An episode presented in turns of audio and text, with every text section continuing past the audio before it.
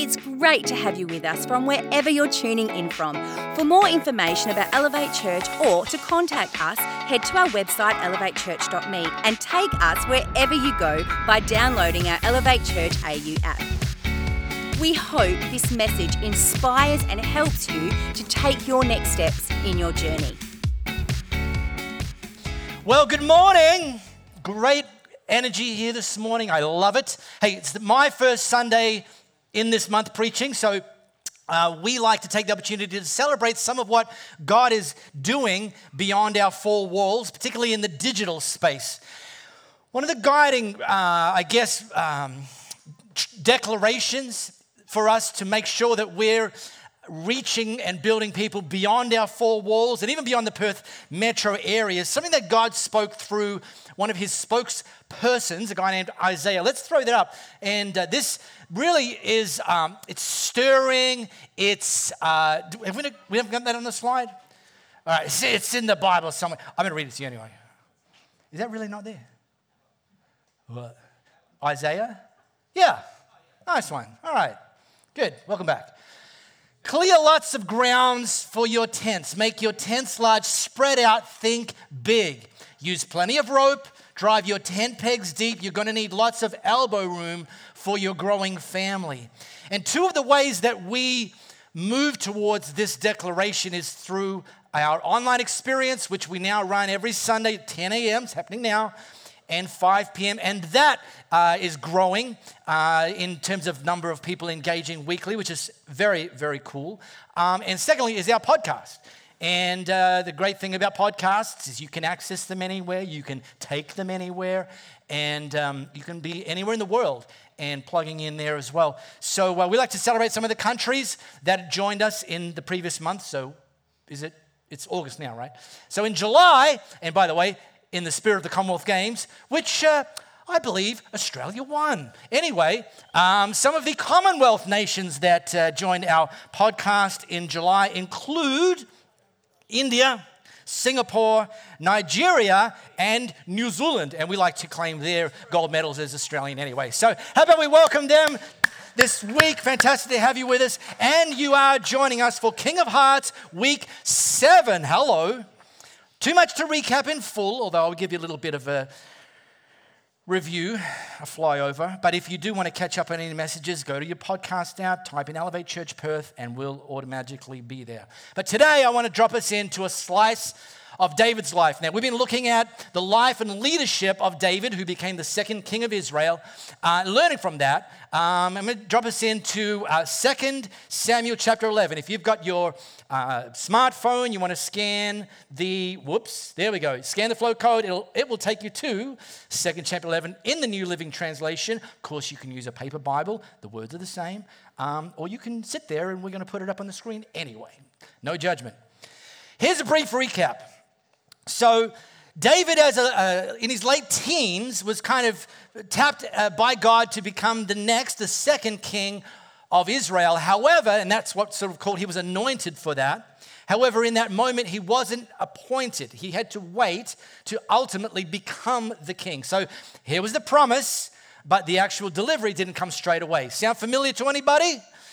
And he learned to wait well in that time, which for him ended up being 13 ish years of waiting to ultimately experience the promise. During that time, he killed Goliath. We all know about that one.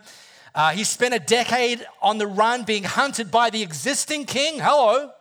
And in the decade that the existing king was hunting him down, David continued to honor the existing king, a guy named King Saul, which makes no sense, except when you realize that David he was, he was willing to stay humble before God and not take matters into his own hands and trust that when God saw the time was right, that God would make things happen for David to become the next king. Now, last week, Steve Hall talked about God, one of the first things David did when he became king is he went and grabbed a thing, it's a box called the Ark of the Covenant, which in that era, God lived, his presence was in that box, and it was away from Jerusalem, which was the epicenter of Israel, still is.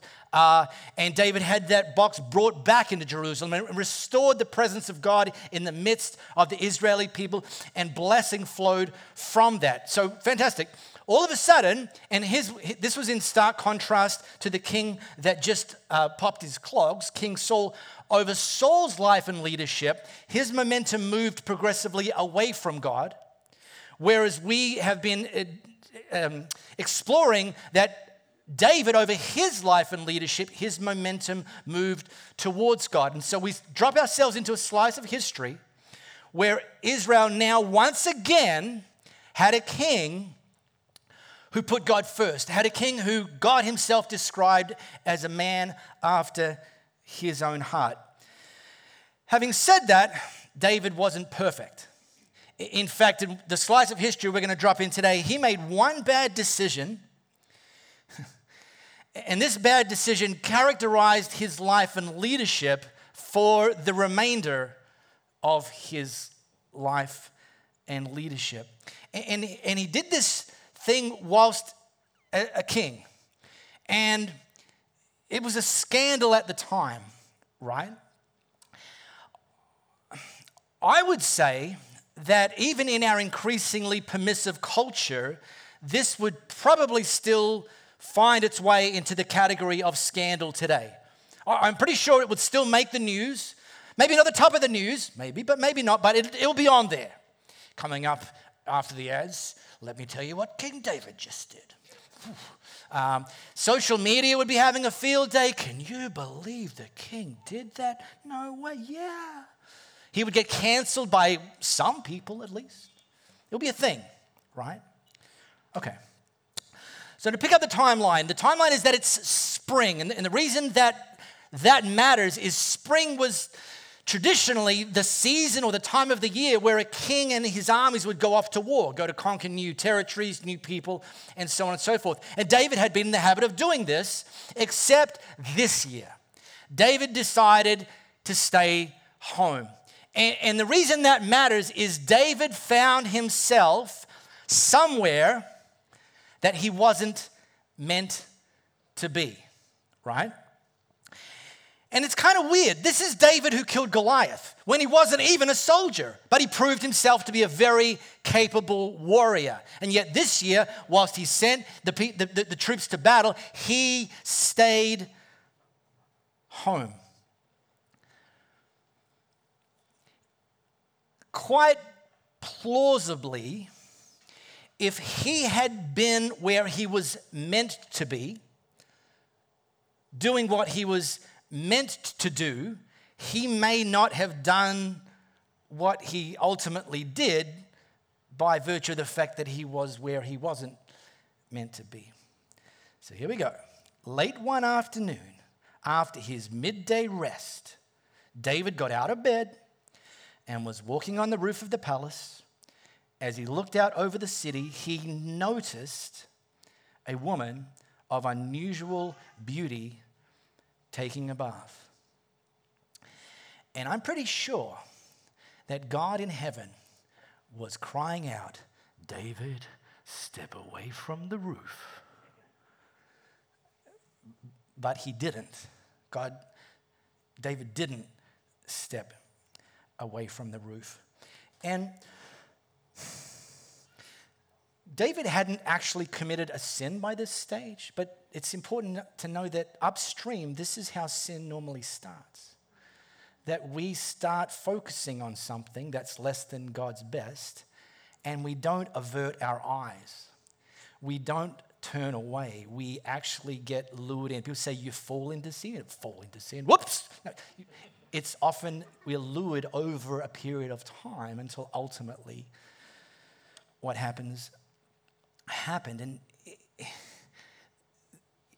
again, if David had simply looked away, turned away, and went back inside the palace, he may not have done what he ultimately did. But the first domino toppled.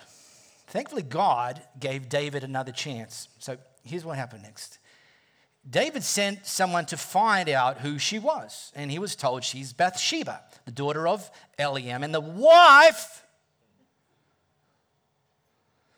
of Uriah the Hittite. This message is like he could see, he could see what's, what's potentially going to happen next. And he's like, David, she's married. And David's like, ah, I'm the king. Do what I want. And he did. He had sexual relations with her. All right. Sometime later, David received this message from Bathsheba uh, Guess what? Uh, I'm pregnant. And David's like, LOL. And she's like, uh, No, this is not a drill. And he's like, Oh, okay.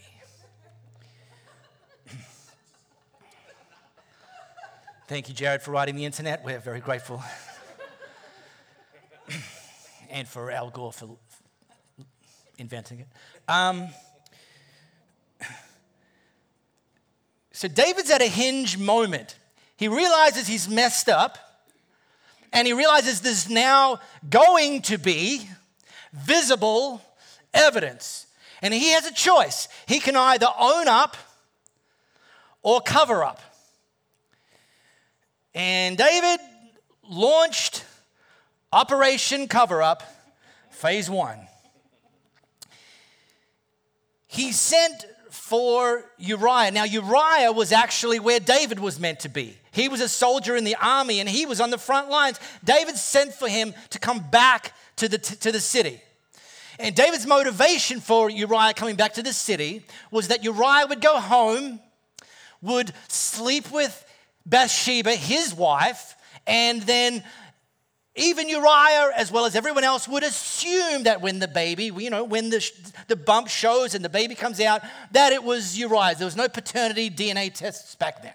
It's like, well, Operation Cover Up Phase One didn't quite go to plan because Uriah, when he came back as ordered by the king, he refused to go home and sleep in his bed with Bathsheba because he said, In all good conscience, I can't do that. I can't sleep in comfort, creature comfort, while my brothers in arms are, are, you know, are out on the front lines and sleeping on the ground, risking their lives for our nation. So, so Uriah just chose to sleep outside on the front steps of, of the palace.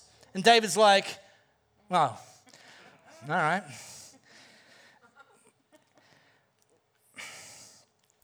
Still has the opportunity to own up. But instead, he launches Operation Cover Up Phase 2. He gave Uriah a sealed letter that Uriah was to take back to the front lines and give to the commander of the armies, who was doing David's job, by the way, named Joab. And the instructions were very, very clear to Joab that Joab was, was, was to send Uriah to the very, very, very front lines where the fighting was the fiercest. And that when things escalated, that Joab was to withdraw all of the other troops and leave Uriah there on his own, maximum vulnerability with the pretty much plausible likelihood that he was going to be killed. And spoiler, that is exactly what happened.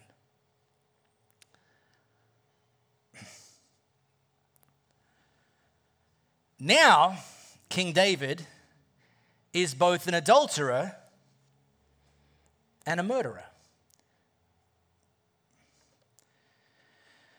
Bathsheba went into a period of mourning for her husband, as you expect. And at the end of the period of mourning, David op- launched Operation Cover Up Phase 3. He brought Bathsheba into the palace and married her, thinking, I hope nobody can count to nine months. And maybe, just maybe, they'll assume this happened while she was already my wife. The problem with phase three is that God still knew. And God wasn't happy with David. The cover up may have worked for the people, but it didn't work for the Almighty God. So the Lord sent Nathan the prophet, who's like a spokesperson for God, to tell David this story. Listen to this. This is bonkers. There were two men in a certain town. One was rich and one was poor. The rich man owned a great many sheep and cattle. The poor man owned nothing but one little lamb he had bought. And he raised that little lamb and grew up with his children. It ate from the man's own plate and drank from its cup. He cuddled it in his arms like a baby daughter one day a guest arrived at the home of the rich man, but instead of killing an animal for his own flock or herd, he took the poor man's lamb and killed it and prepared it for his guest.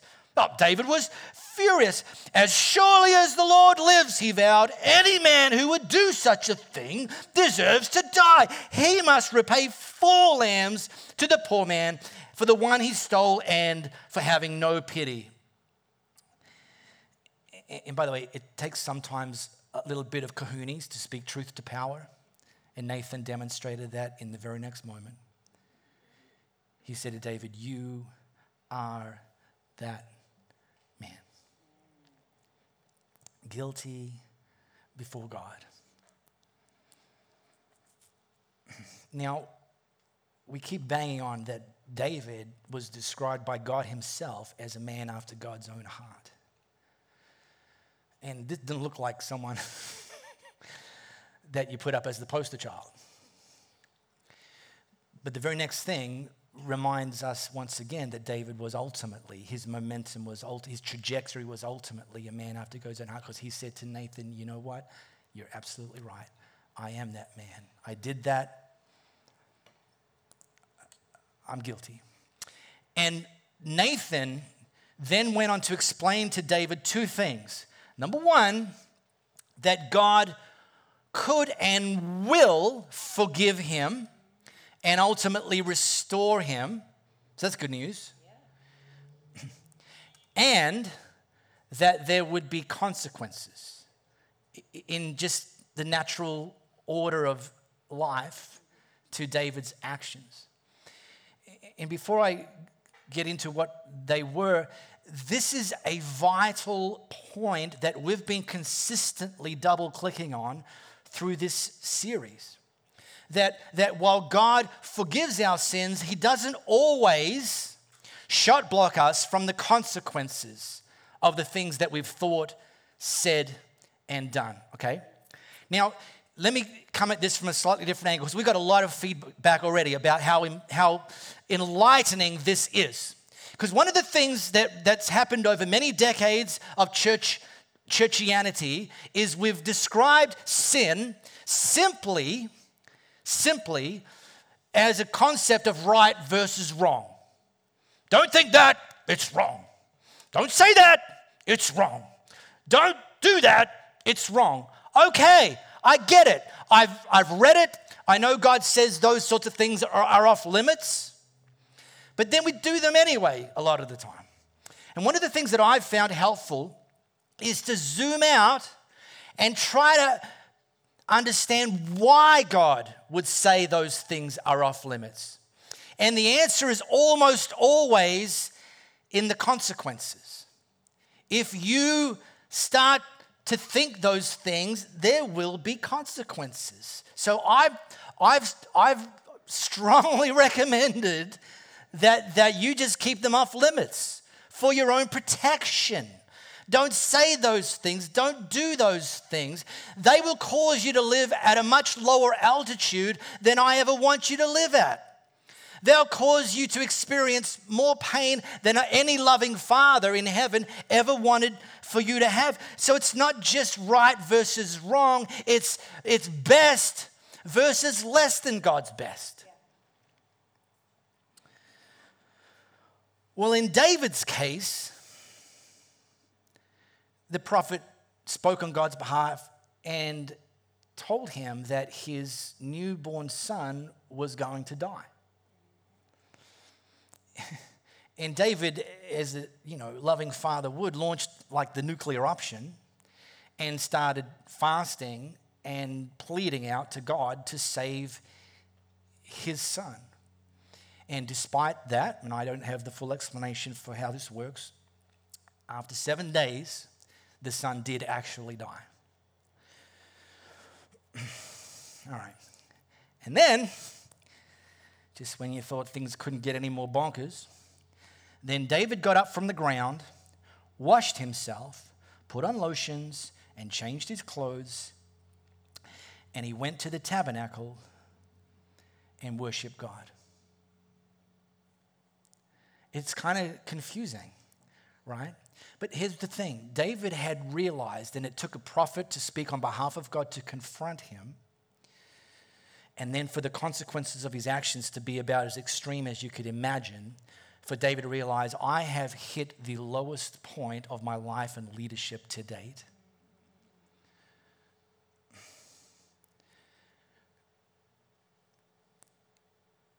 And finally, he took this hinge opportunity to rather than stay in that place, the bottom, to actually reposition himself in a place where God could begin the restoration process. And by the way, if, if when you first read this, you're like, huh? Was it? His, his advisors were also pretty confused. I mean, they basically said to him, you know, he's up, he's, he's, he's got some shower, he's put on some new threads, he's like, and, he, and he's off to the temple, like, this is whole new guy. And they said to him, for the last seven days, you've been fasting and, and praying, and, and, and that was while your son was still alive. Now that he's dead, you're all like up and out of him. What's that all about? And David essentially said to them, I did what I could do in that season, that seven days. My son still died. There's nothing I can do to change that. But I'm not going to get stuck in the quicksand of the guilt and the shame and the circumstances thinking that's going to help anybody because it isn't. And this is where a lot of people get stuck. They, they, they, there's no denial that David did what he did. But it comes with an acknowledgement that I can't change any of that, but I can change my position.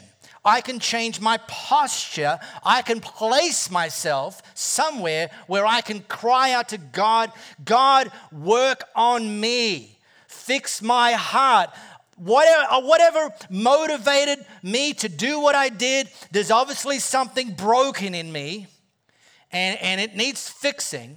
So I'm going to go to the temple and I'm instead of praying the prayers I prayed for my son to live, I'm going to start praying the prayers God, fix me. Fix me from the inside out.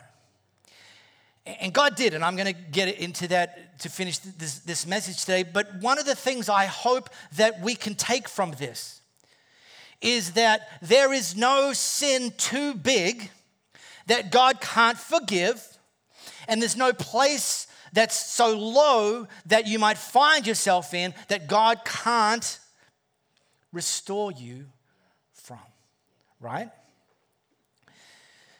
Because I know people who have done some stupid things and they've just sort of like, I, I don't think there's any coming back from this. And I say to them, no, not in your own strength, there isn't, because you can't fix what's broken. But what you can do is you can put yourself in a position for God to initiate the restoration process. They sometimes crop God out and crop themselves out. And it's, and it's like, no, if God can restore David, the, then he can restore you.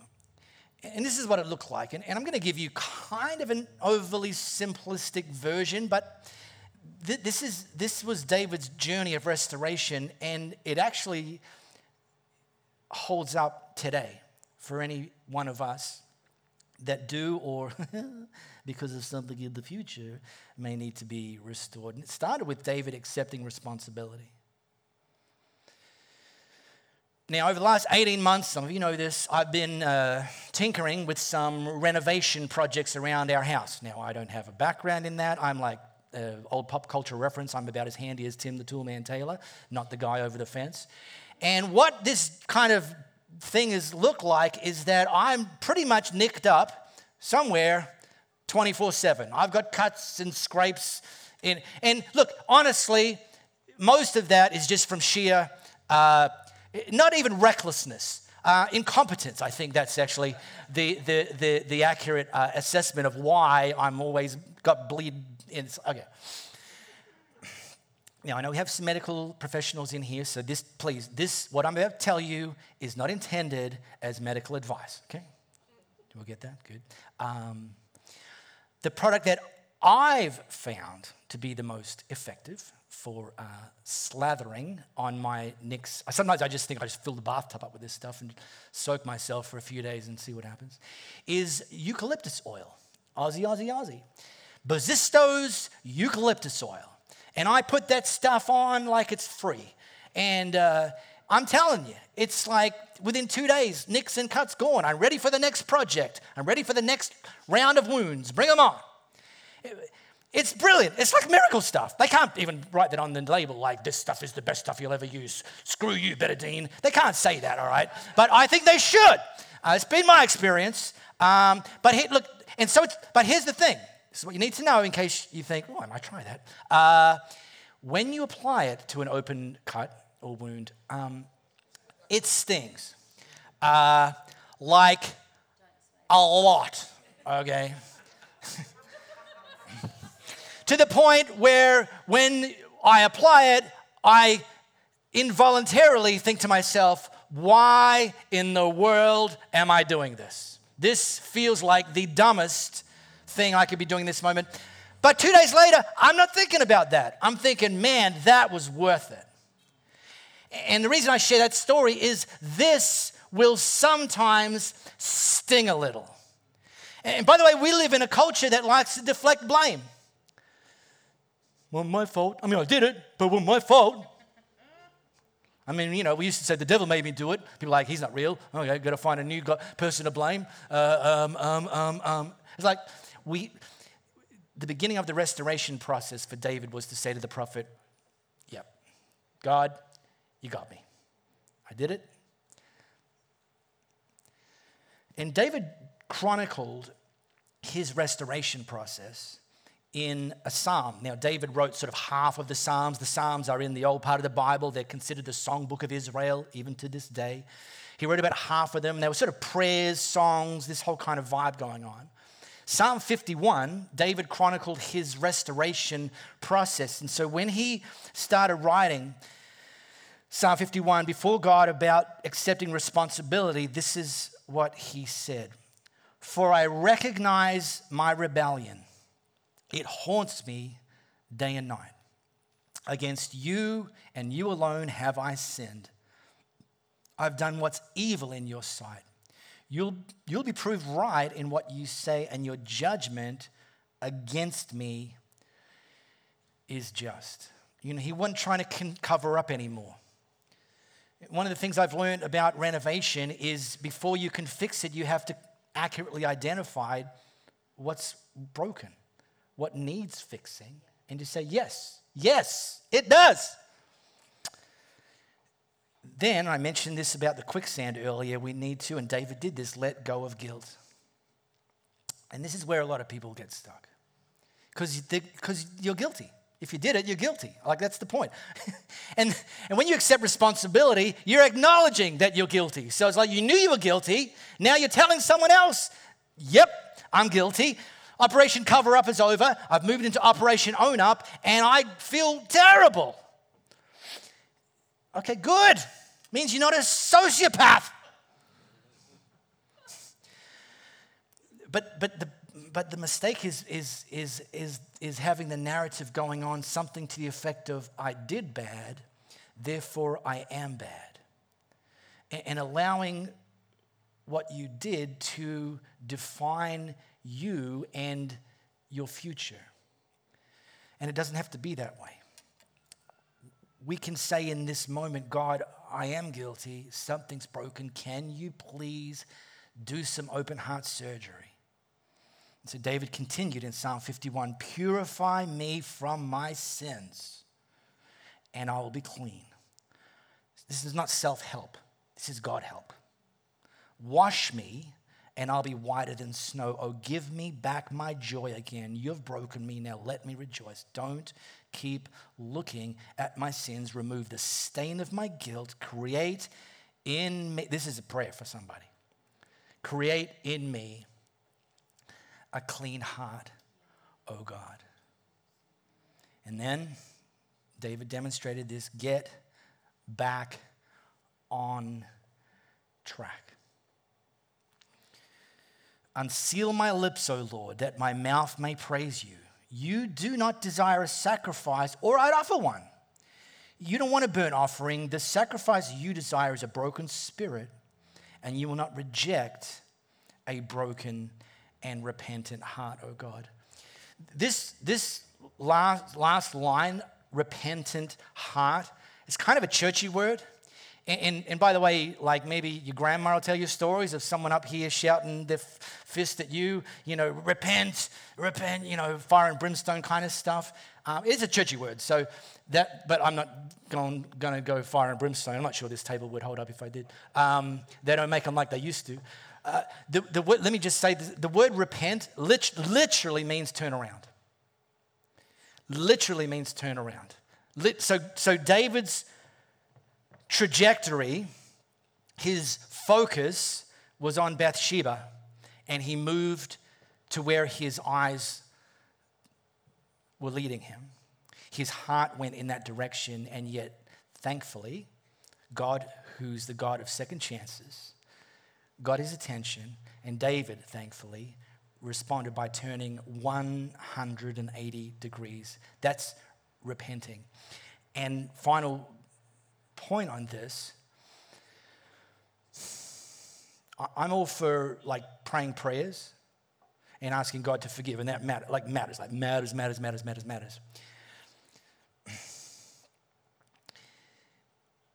But they will work better if they're accompanied by repentance.